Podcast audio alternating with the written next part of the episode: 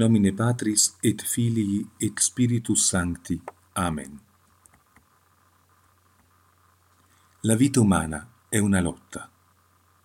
Noi, deboli e miseri, siamo mandati via su una strada stretta e pericolosa attraverso un terreno pieno di nemici con l'avvertimento siate perfetti. Bisogna esserlo pure perché il nostro compito è niente meno che di raggiungere il paradiso, idealmente senza passare neanche per il purgatorio. Il primo nemico nostro siamo noi stessi, cioè la natura umana caduta, la carne, la triplice concupiscenza, la concupiscenza degli occhi, che cerca immoderatamente di possedere oggetti e informazioni, ossia con avarizia o con curiosità. La concupiscenza della carne nel senso stretto, che cerca di soddisfare immoderatamente i sensi, le emozioni, l'immaginazione e la fantasia la concupiscenza della propria eccellenza, cioè la superbia della vita o semplicemente la superbia, che cerca di adorare e glorificare se stessi al luogo di Dio. La triplice concupiscenza viene assecondata dalle altre facoltà dell'anima, ferite anche loro dal peccato originale. L'intelletto, che fa fatica a mantenersi nella contemplazione del vero oggettivo, nella contemplazione di Dio e delle cose di Dio, ma cade spesso nell'errore e nelle cose di questo mondo. E la volontà, riluttante a sottomettersi all'ordine del bene oggettivo, ai precetti di Dio e a quelli della Santa Madre Chiesa.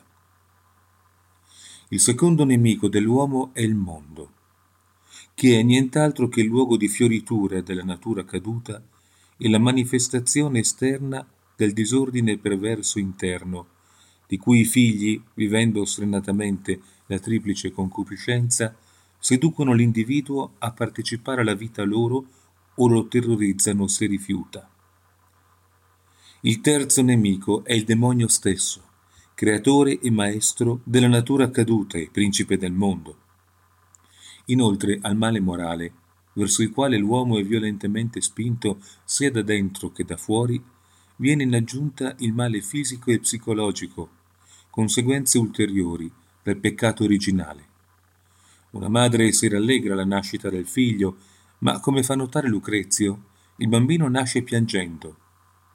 La vita, come la illustra Re Salomone nel libro ecclesiastico, è caratterizzata infatti da sofferenze e morte, da incostanza, delusioni, ingiurie, fallimenti, umiliazioni, perdite di ogni tipo. Contro tutto ciò bisogna coraggiosamente far fronte, superando ciò che possiamo superare e accettando il resto. Tutto passa, tutto perisce qua giù. Solo Dio rimane, solo Dio è, assieme alla sua parola eterna. Solo alzando la mente e il cuore verso di Lui, quindi, e verso la sua Santissima Madre, possiamo ottenere la stabilità e la pace. L'intelletto e la volontà malgrado il loro indebolimento, mantengono comunque un orientamento verso Dio come vero assoluto e bene infinito, che ci fornisce delle regole per attraversare il terreno ostile di questa vita e la forza per lottare contro il male. La lotta alla quale si riduce tutto qua giù è quella interna, perché il mondo e il demonio non fanno altro che stuzzicare e sollecitare le tendenze peccaminose e le concupiscenze che già si trovano dentro l'uomo. La lotta è dunque quella tra le facoltà inferiori e superiori dell'anima, tra la carne e lo spirito, tra l'uomo vecchio, soggetto al peccato originale, e l'uomo nuovo, dotato della grazia. Ma l'uomo nuovo, che possiede la buona volontà, sicuramente vincerà.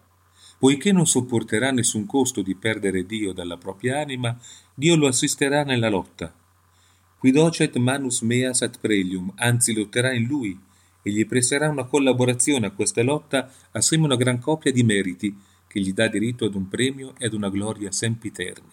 Dio e lui sono infatti strettamente uniti, voi in me e io in voi. Rimanete in me e io in voi. L'uomo nuovo, vivendo in Cristo, in quanto membri del suo corpo mistico, e Cristo, vivendo in lui per la grazia, col suo amore, con le sue virtù, coi suoi doni, con le sue grazie, le sue dolci comunicazioni e comunione per assisterlo nel viaggio verso l'eternità. Dall'uomo vecchio non ci possiamo mai completamente liberare. Lo possiamo solo indebolire e incatenare, fortificandoci contro i suoi assalti brutali con le virtù, i sacramenti e la preghiera.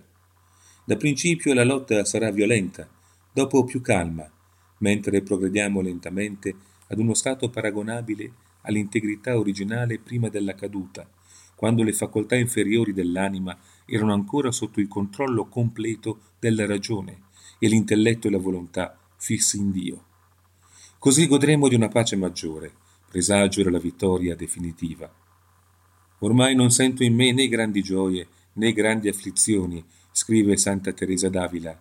Se alle volte ne provo qualcuna, passa, presto. Anche se volessi rallegrarmi con chi sia contento o rattristarmi di quella pena, mi sarebbe impossibile. Il Signore ormai si è degnato di svegliarmi a quella vita in cui non si provano tutti quei sentimenti che prima erano in me così vivi, appunto perché non ero né mortificata né morta alle cose del mondo, e non vuole più che io ricada nella mia passata cecità. Quando infine avrò combattuto la buona battaglia, terminato la corsa, conservato la fede, vedrò colui per cui ho combattuto, che ha combattuto con me ed in me, che mi ha portato lui stesso al termine della corsa, che mi ha conservato la fede, e lui mi incoronerà della corona della giustizia e mi darà il premio che sarà lui stesso, alla gloria del suo santissimo nome. Amen.